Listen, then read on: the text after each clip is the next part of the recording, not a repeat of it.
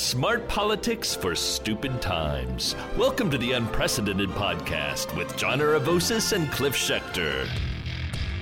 Welcome back, everybody. Thursday, September 16th. John Aravosis here alone. I finally booted Cliff. No, just kidding. Cliff is gone this week, and I decided to do a podcast myself with an old friend, C. Dixon Osborne. Goes by Dixon. C. That'd be kind of cute. We should call you C. Hey, C. It sounds like some cool name from the 70s, like on, you know, Starsky and Hutch. C. Dixon is was the co-founder, along with Michelle Benecke, of the Service Members Legal Defense Network, which was the organization set up to defend members of the U.S. military who were being kicked out for being gay.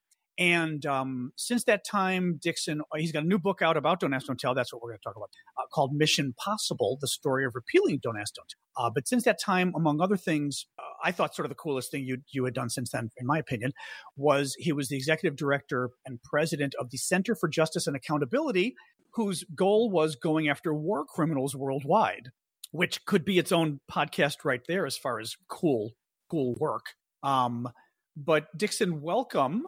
And I'm kind of thinking tell us what the book is about, but then I also want to get into a little bit of Don't Ask, Don't Tell 101 for folks, because I think some of the history people, even the Clinton era and stuff, people never fully understand what was actually going on back then. So maybe tell us what the book is first. All right. Thank you, John. The book Mission Possible really describes the 17-year strategy developed and implemented by Service Members Legal Defense Network to repeal Don't Ask, Don't Tell.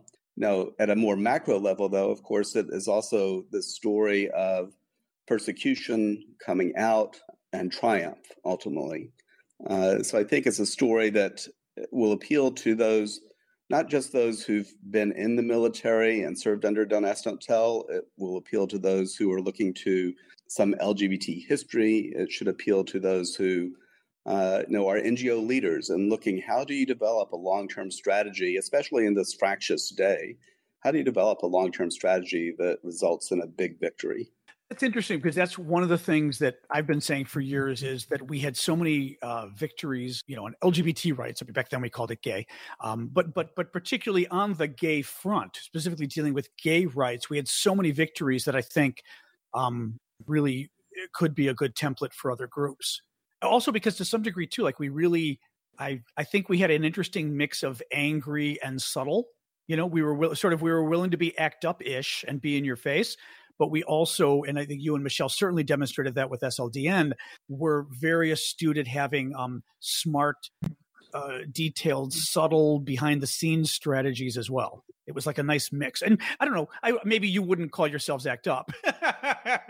You guys are probably a little more straight-laced than that, I suspect. In terms of what you would say. Gay-laced, yes. But no, but you know what I mean. But I'm saying in terms of Don't Ask, Don't Tell activists, though, we really had the in-your-face side and the lobbying side. And it was a really, I think, a smart sort of two-pronged strategy, really. Yeah, I think, September 20th is the 10th anniversary of the repeal of Don't Ask, Don't Tell. Right. And I think it's remarkable looking back on the years since 1993, since the law first went into effect, that the repeal of Don't Ask, Don't Tell remains the biggest pro-lesbian, gay, bisexual legislation Congress has passed. Hmm. A lot of our other victories, of course, have come through the courts, and we've won some big victories. Yep. Michelle and I knew, in founding Service Members Legal Defense Network back in 1993, that there really are only two ways to create systemic change, and that is either through the courts that develop a precedent upon which you can build, or it's through Congress. Right. And so part of what this book does is talk about both of those strategies, as well as the other strategies that you need to have to support any kind of legislative movement. Right. And you and Michelle, both lawyers, as I recall, correct? Yeah, Michelle went to Harvard Law. I went to Georgetown, right? I know, because Dixon and I would always meet at parties, and I would always forget he went to Georgetown, like I did. Actually, I have another friend, Joe. Do you know Joe Pig here in town? Oh, anyway, yeah. Very old friend of mine, but same deal. Joe and I, very good friend, but every few years I realized that Joe was like a year behind me at Georgetown Law, which is funny. You know, I'm wondering, where's the best place to start? I almost feel like I'd like us to go back and do a little bit of Don't Ask, Don't Tell, or maybe even Military Ban 101 of what's the history of the gay ban in the military. And, you know, and we can get into the trans stuff too as we go on, obviously. I sort of wrote a quick note for that. But specifically, Don't Ask, Don't Tell was dealing with the gay ban. Go back to sort of what the history was pre-Don't Ask, Don't Tell, and then we'll start discussing what happened with Bill Clinton with Don't Ask, Don't Tell itself in 1993. Sure. There was not always in place a ban on lesbian, gay, bisexual service members. And in fact, Baron von Steuben, who was the person that General Washington recruited from Prussia to organize the fledgling army, is widely reputed to have been gay and brought over his Prussian lover.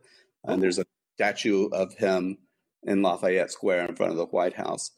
But the first real effort to target people who were attracted to members of the same sex was in the early 1900s when they adopted the sodomy statute.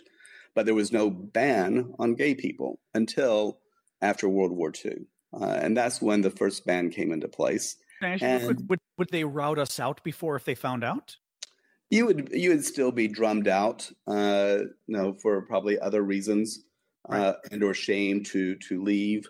But in terms of official policy, it didn't exist until after World War II, and they started dismissing gay people from the military. No, in fairly large numbers back then. People got blue discharges, which was considered a color of shame that you had to take back to your hometown and show to any employer. I ask you, did blue mean gay or did blue mean like dishonorable? Dishonorable, yeah. Obviously, on its face, bad, because then it really sounds like God knows what you did. Well, and one of the things that any lesbian, gay, bisexual, transgender service member will tell you if they were discharged for homosexual conduct, even under Don't Ask, Don't Tell, is they printed the words homosexual conduct on your discharge paperwork, which in a certain day and age, was a career ender as you try to apply to your local Piggly Wiggly. But the real sort of administrative regulations that emerged actually came under the Carter administration, and it was in response to a very famous case by Leonard Matlovich, who had served in Vietnam, who has a famous grave in Congressional Cemetery with an epitaph saying that he got a Purple Heart for killing a man and was discharged for loving one. Right. Part of the reason that his case sparked attention is that he won his case, being openly gay. And part of what the courts found was that there was sufficient latitude to retain people with mission critical skills that the commanders liked. He was, very well liked and, an excellent service member. But having that kind of discretionary policy, opened up a can of worms. How can you justify kicking one person out but not the other person with the same credentials? And so the Carter administration actually came up with regulations to say that every person, essentially any person who is known to be gay, lesbian, or bisexual should be discharged. Those regulations then got implemented under the Reagan administration. Right. So we're talking Carter's late 70s. Reagan is now early 80s. Right. And so that was really the real precursor to Don't Ask, Don't Tell. Right. And the big mythology, there were a number of lawsuits challenging those Carter regulations, Colonel Kammermeyer being one of the most famous, Petty Officer Keith Meinhold, and others. But these lawsuits were happening just as Governor Bill Clinton came onto the scene and was running for president. And he asked sort of the LGBT leaders, David Mixner and others, what he could do. And the response was, with an executive order, you can change this law and end the discrimination against lesbian, gay, bisexual people serving in our armed forces. Actually, and let me just reiterate. And there actually wasn't a law on the books at this point, which is why the argument was Clinton could do an executive order. That's exactly right.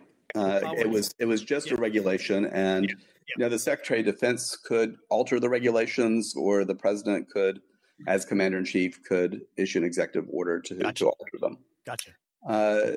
So he made the promise, and you know, it was in a way the first time for LGBT Americans that we had a person who became president, and we were part of the American family. He acknowledged us by name. He said he was going to be our champion. But on day one, when he was inaugurated in January, there was just a severe backlash that was a bipartisan backlash. So you had Senator Sam Nunn, a Democratic chairman of the Senate Armed Services Committee, as well as Senator Bob Dole, basically saying, you are not going to issue an executive order, or we will amend the Family Leave Act. And we are going to take these regulations and codify them into statute. Well, have I ever mentioned to you what a carnivorous beast my mom is? She loves steak and burgers, right? We grew up on them. I've never seen her so happy when I sent her Omaha steaks and burgers for Christmas one year. Holidays around the corner, finding the perfect gift is tricky. Omaha Steaks makes it easy to send friends and family an unforgettable gift, guaranteed to be loved. Go to omahasteaks.com right now and enter Stephanie in the search bar to order the perfect gift package. For $99.99, you'll get 24 entrees, like the world-famous bacon wrap filet mignons, chicken breast, sides, desserts, and so much more. When you use the code Stephanie, you'll also get an additional 8 Omaha Steaks burgers free with your order. We've all heard the reports about shortages and shipping delays, so don't wait. Order the perfect gift package today at omahasteaks.com. You'll get 8 free burgers when you enter the code Stephanie. Achieve gifting greatness with Omaha Steaks. Incredible flavor, incredible value, and 100% guaranteed. That's omahasteaks.com. The keyword is Stephanie, omahasteaks.com. Actually, and let me jump in. And who was the other villain who started rabble-rousing? I would argue, I think it was a week or two before the inauguration. Who's the other asshole? You know, Colin Powell. Colin Powell. Yeah, one of the... Yeah, we're allowed to swear. I know you don't, but I do. No, part of the reason why the effort to repeal the ban that existed then failed is because you had people like General Colin Powell, who was very public in his opposition. And there's even a memorable moment back in 1993 when he was on the steps of the Pentagon discussing just how many calls were coming in of people who were opposed to gay people serving openly in our armed forces. And, in one sort of political view, sort of a real politic view, you had really powerful individuals, well-respected individuals, from General Colin Powell to General Norman Schwarzkopf to Senator Sam Nunn, all opposing the president on this issue. And the president's support of repeal was really pretty meek. So it was unsurprising that the result of Clinton's promise to issue an executive order ended up being Congress taking that authority away from him and codifying essentially the same ban into law. Now, part of why Bill Clinton sold it as a quote-unquote honorable compromise and a reasonable step forward, those are quotes from him during his speech at Fort McNair announcing Don't Ask, Don't Tell, is that in the regulations that the Pentagon developed to implement this law were essentially all these sorts of promises that gave LGBT people a little bit more latitude. You could go to gay bars, you could read publications like The Advocate, you could march in a pride parade, and none of these were supposed to be a basis for discharge. And the problem that... Can I jump in real quick? Supposedly the... What they claimed they were doing, I think, correct me if I'm wrong, they were claiming, well, now what the law is going to be is you can be gay, you just can't tell anyone. And if you tell anyone you're gay, then we're going to kick you out. And so those rules came into place saying, because we all started saying, well, actually, they even said, don't ask, don't flaunt. I remember at one point we were like, oh, God, you're using that word. But we were arguing, OK, does marching in a gay parade mean you're gay? And they said, well, straight people do that, so that would be OK. Does blah, blah, blah mean you're gay? So that's where, as I recall, that's where this funny thing came about where you could do these various things because it didn't mean you admitted you were gay. But once you admitted publicly you were gay, then you were out. So the idea was, they called it "Don't Ask, Don't Tell." In some variations, it was "Don't Ask, Don't Tell, Don't Pursue." Exactly. And ultimately, back in 2001, we got it changed sort of to "Don't Ask, Don't Tell, Don't Pursue, Don't Harass." Right. They were essentially trying to suggest that if you were discreet, nothing bad would happen. Right. But the problem is.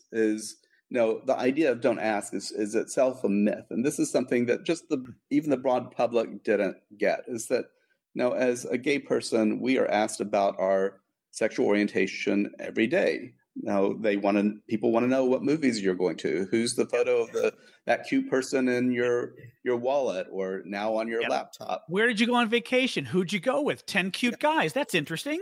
Yeah, but seriously though, you look at Facebook and you're going, 10 guys go to Mykonos. Sure, you could be straight. Yeah, I mean, maybe. And the problem is that sometimes, there are a lot of lesbian, gay, bisexual individuals who served openly, and commanders didn't care. And that was the point: if commanders were willing to look the other way, you were fine. But it really just took one, homophobic service member to turn you in. It took one commander who felt compelled to do something about it, and your career would end. Right. And the result is that, in the span of "Don't Ask, Don't Tell," the Pentagon was discharging 2 to 4 people every day for being gay, 2 to 4 people. So not some insignificant number. And the people that impacted, more broadly, as they saw their brothers and sisters being routed out, had a huge impact. And I'd add one more thing. Despite these promises that you could, read The Advocate and go to gay bars and listen to Melissa Etheridge CDs, and there was also sort of a footnote in the regulations that said, and yet, even if you do these things, these are not grounds for exclusion of that evidence. And you have no substantive or procedural rights to challenge anything that we do. So that just basically erased all the promises in that one clause. We promise to be nice, but if we're not, too bad. If we witch hunt, which they said they were going to do, well, you really can't challenge us for that. If we are criminally prosecuting you, which they could under the Uniform Code of Military Justice, under a number of different provisions, there was no basis to challenge those under the "Don't Ask, Don't Tell" regulations or framework. Let me ask you something, looking back at that era, and I'm going to devil's advocate you a little bit because I'm probably going to agree with you on this. But, people, when Hillary ran for president, for example, people brought up "Don't Ask, Don't Tell" again and how the Clintons were horrible on gay issues, which, I mean, they were not horrible on gay issues at all. But they brought up "Don't Ask, Don't Tell." And I mean, again, you and I both lived "Don't Ask, Don't Tell." I mean, I was working with folks with Michael Eskowitz and those guys on the Hill. You were with the other guys. And I got to sort of say this, but did Bill Clinton screw us? What option did Clinton have when everybody was lined up against him? Now, that's a very good question. And Barney Frank, as I recall, was the one who brokered the deal. And I remember, I don't know, you weren't in the room with us. I was with Michael and we were watching the TV going, what the fuck? So I felt like Clinton got screwed left and right, although I also feel like Clinton didn't show enough backbone. That's my take. There's a moment that I describe in the book. Now, before founding Service Members Legal Defense Network, Michelle Benecke and I were both at the Campaign for Military Service. I assumed you were there, yeah.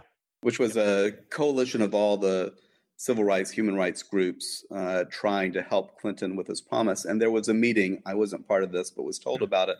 There was a meeting with George Stephanopoulos in the Clinton White House. And he asked the group, do you want us to issue an executive order and it's going to go down in flames and they're going to pass a law, or should we eke out the gains that we can through these Pentagon regulations? And the response unequivocally was, issue the executive order and go down in flames. Interesting. And the reason was, we want there to be disagreement among the different branches of government here. We don't want you all to be singing from the same hymnal here. Right. And in fact, what then happened in a number of the court cases litigating "Don't Ask, Don't Tell" is the judges noted that who are we to overturn an agreement widely agreed to by the commander-in-chief, the Secretary of Defense, the chairman of the Joint Chiefs, and Congress? It just made it so much more difficult to suggest that And actually, it's more nuanced than it was. And I remember, and granted, I was younger at the time, but even now I would say, Colin Powell was chairman of the Joint Chiefs at that point, as I recall. He had to have been at that point. Yes. And so we're talking like General Milley today, okay, the top, uniformed military officer, very powerful at this point. And Powell especially, well-spoken, really, meaning very good on TV. He already, because of the Gulf War, he already had a very well-known persona on TV as well. So the public knew him and trusted him. And Powell, I recall, I want to say it was a week or two before the inaugural, Powell was already speaking out publicly against this. And clearly he was undercutting the incoming president. He was undercutting him. He was cutting him off at the knees. And there was an argument at the time that Clinton should have fired Powell. And, that I don't think was Clinton's style, because Clinton also had a whole thing on, whether he was a draft dodger and all this kind of stuff, right? And the Republicans, as they do, were able to play that quite well against him. But I remember at the time thinking, and I still do think that, you don't let your top military guy or any of your senior staff, in essence, undercut you as the incoming president, because it sets the tone for everything going. And I wonder, had he gotten rid of Powell, things would have blown up anyway, but had Clinton been a little more of a badass, I wonder, I don't know. I just wonder. I think President Clinton should have either prior to the inauguration or one of the first meetings after it, called the Joint Chiefs of Staff together. And he should have said, I want to make one thing very clear. I'm moving forward with this executive order. If you disagree with it, I will have your resignation today. Bingo. Bingo. That is the way that you exercise that kind of authority, especially on an issue that's going to be controversial. The problem is that I don't think the Clinton administration understood Washington. It did not understand the Pentagon. It didn't understand what kind of levers you had to push in order to achieve what you needed to. And so when the Clinton administration saw the enormous pushback, it was basically duck and cover. Bill Clinton said only one thing in the 6 months between inauguration and when he announced Don't Ask, Don't Tell. And the one thing he said was, well, maybe we can develop separate barracks for lesbian, gays. Oh, God. I remember, yeah. And it's like, what kind of support is that? Yeah. That's just bizarre. So y'all don't have to shower with us. Yeah. So, but I think it's also true, looking back at our own community, that we weren't organized well enough to support a president and his promise. We didn't have the ability to counteract what was happening in Congress and the Pentagon. And that was a lesson that I really sort of took to heart when Michelle and I co-founded Service Members Legal Defense Network is, here we are in 1993. The Campaign for Military Service is dissolving because it was a loosely put together coalition for this sole purpose. And, here we were facing starting an organization when the general public did not support gay serving openly. 90% of those in the armed forces, according to one poll, were not comfortable with gay people serving openly. Right. And you had a vast bipartisan majority, including the president, that just supported this discriminatory law. And so how do you even begin? You're like at the nadir of trying to start a movement for repeal. And how do you even start to do that? And, I think I told Michelle, this is going to take us 20 years to do it. And I look back and sort of laugh, even though we did it in 17, I still laugh now thinking that was just wildly optimistic. Yeah. No civil rights battle is done within 17 years, but we turn it around. Yeah. So let's then start with that part of the story then. So, okay, you guys form SLDN and tell people what SLDN's sort of day-to-day strategy. You guys were formed as a legal defense group, literally. So you were formed as a litigation group, in essence, on the military issue, helping military service members. So there was a personal aspect, meaning individuals in trouble you were helping, but you also had kind of an ACLU aspect, meaning, the ACLU takes cases looking at the larger issues they're trying to change and affect and defend in society at large. They don't just help somebody because somebody's in trouble. That's not really the ACLU's job. And that's what you guys were doing as well. You were taking these cases, but you were also fighting them with this mindset towards, like you said, a larger strategy to overturn the ban and let gays and lesbians and bisexuals serve. So tell us about that and sort of use that as your segue for now, this second half of the story from we've got the ban in place and taking us to repeal. So part of our strategy, as I mentioned, the only way you can get rid of Don't Ask, Don't Tell at this point is either for the courts to overturn it or for Congress to overturn it. And we decided that we would do both the litigation and the policy, but both were going to be fueled by individual cases, providing legal services. Our hope was to give service members some kind of fighting chance against this law. And we wanted to either make those promises work, that they weren't going to witch hunt and criminally prosecute and harass, and that they were going to give latitude to people to be a little bit open by going to bars and such.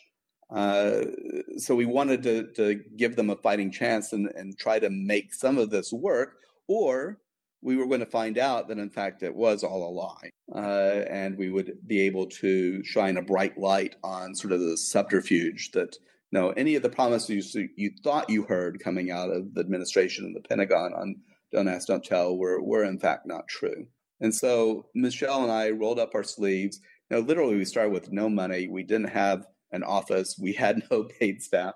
And we got busy to work. And I sort of wondered, how are people even going to find out about us? And that turned out not to be a problem. We had 1,000 cases between the two of us just in the first year. I was going to say, as I recall, we kept having like a new service member being kicked out a day. That was a huge story. And we were just in the news, which was good for PR purposes and hopefully change purposes. Yeah. Yeah. And the thing that we always had to do, and our promise, of course, to the clients was, we weren't there to convert their cases into media, but only if it was in their legal interest to do so. Right. So the stories that you heard were just sort of the tip of the iceberg of the sort of things that we were fighting. And it was heartbreaking. You had people calling us. One of the very first was Craig Hack, who the Marine Corps launched an investigation into him and a witch hunt of 21 other Marines in Okinawa. We had service members who were caught up in a witch hunt in Hawaii, where they were going after 17 individuals in all different branches because one airman who was being criminally charged with assault decided that the plea bargain he would take would be to name every guy that he had slept with in Hawaii. And of course, the military was happy to take it. And, yeah. And so he was facing, life in prison, and they bargained him down to, I think it was 7 months. If he coughed up these names. And so you also imagine the mindset of these military prosecutors going, okay, we've got you for assault. Like literally, you hurt somebody and it was worthy of life in prison, but let's go after consensual sex instead and let the guy who actually the assault guy, let the violent guy go. Yeah. So we can get people having consensual sex as adults. Okay. Yeah. That was the reality of what was happening. And they were, sort of rabid in their pursuit of gay, lesbian, bisexual people. They would take as evidence, I mentioned Melissa Etheridge. They used Melissa Etheridge CDs. The fact that they actually did? I didn't remember that. Yes. Oh. Yeah. They'd go, somebody went to the Dinah Shore golf tournament in Palm Springs, and that was used as evidence against her that she must therefore be a lesbian because she likes golf. Yeah. The things that they would take. With Craig Hack, they took a pair of platform shoes, and I teased him and said, well, that's evidence of bad taste, not being gay. Yeah. But in the military's mind, that was evidence. Who else would wear platform shoes? Yeah. Wow. Oh, Dixon, did I lose you? No, I'm here. Oh, okay, sorry. No, you had faded off. I got worried. With Cliff, we have that issue with Cliff occasionally, and I and me. Okay, so you're doing these individual cases. What's the longer-term strategy then? What was the actual long-term strategy from taking these individual cases to actually getting it either overturned or either in court or through the... So the first strategy for the first couple of years was, we did these cases to try to help individuals. And I'm painting a bleak picture, and it was bleak, but we also managed to save a lot of careers. We were able to intercede with commanders and get them to drop cases in pretty regular fashion over the first decade. A couple of those individuals and or people who came to us also became litigation. in the crossover from the prior ban to Don't Ask, Don't Tell, there were a couple of very promising cases. Colonel Kammermeyer won her case under the old policy and was reinstated. Petty Officer Keith Meinhold won his case under the old policy and was able to continue to serve. But all the old cases, the Department of Justice then argued, well, that was the old policy. Here's the new policy now. We were hopeful that the courts would continue that same positive trend, that this was a violation of equal protection and First Amendment rights. And we had a couple of really great cases. One was Paul Thomason, who was just the stellar lieutenant in the Navy. And one of the admirals for whom he worked said he was the finest junior officer with whom he'd ever served. Another was Captain Rich Rickenberg, an Air Force officer who, again, had a stellar record. But the courts, as I hinted at, sort of changed their tune. And it was because of the agreement in Congress and the White House that this was what was the professional opinion of the military and how to conduct their personnel operation. You've been listening to a free excerpt of the Unprecedented podcast. To hear the rest of the show and hear all of our past shows and support our work as independent media, please go to patreon.com/unprecedentedpodcast and become a subscriber for as little as $5 a month. You can have all of our old episodes, see all of our Zoom interviews, and support the great work that we hope you think we're doing promoting the democratic and liberal agenda. Thanks so much for joining us, folks. See you next episode.